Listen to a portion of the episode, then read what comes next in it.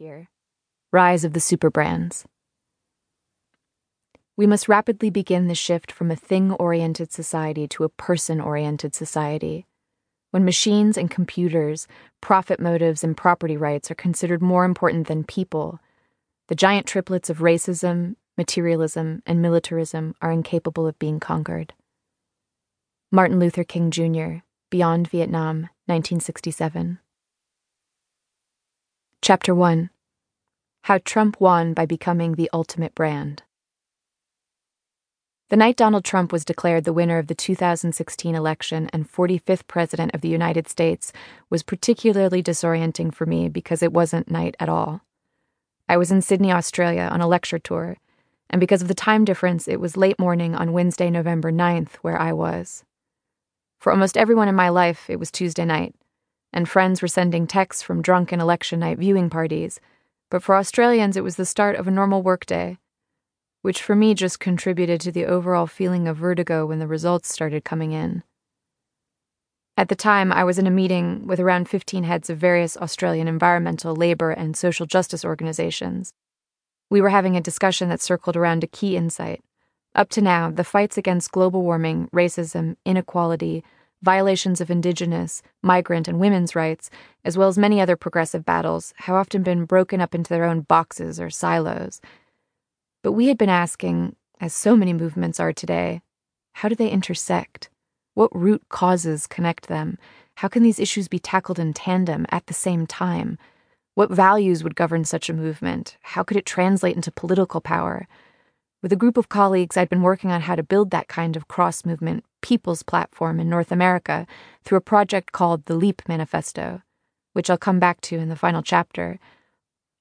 And there were many Australian groups who were interested in exploring a similar approach. For the first hour or so, it was a pretty upbeat meeting, with lots of excitement about what was possible. People were feeling totally relaxed about the US elections. Like many progressives and liberals, and even many traditional conservatives, we were sure Trump would lose.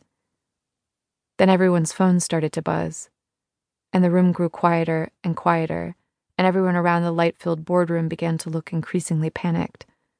All of a sudden, the reason for gathering, the idea that we could help spark an integrated leap forward on climate action, racial justice, decent jobs, and more, felt suddenly absurd.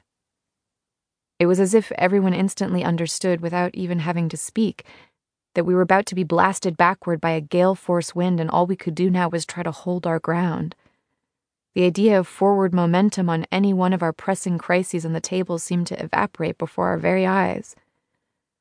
Then, without anyone calling it to a close, the meeting dispersed, with colleagues barely saying goodbye to one another.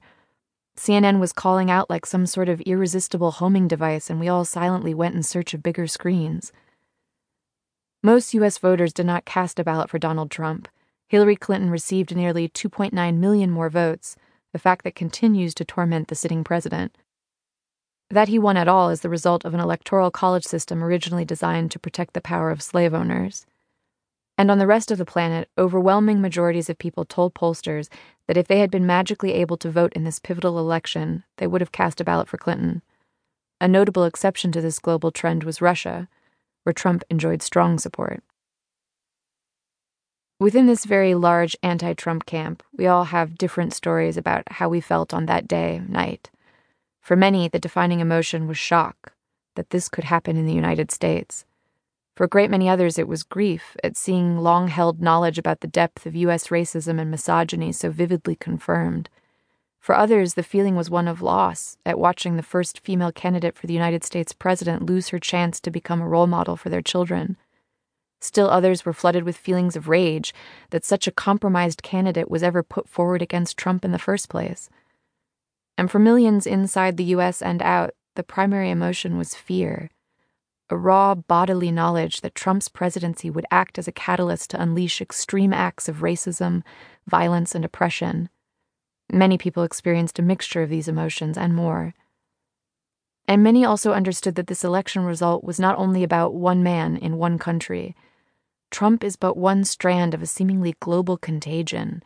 We are seeing a surge of authoritarian, xenophobic, far right politics, from Marine Le Pen in France to Narendra Modi in India to Rodrigo Duterte in the Philippines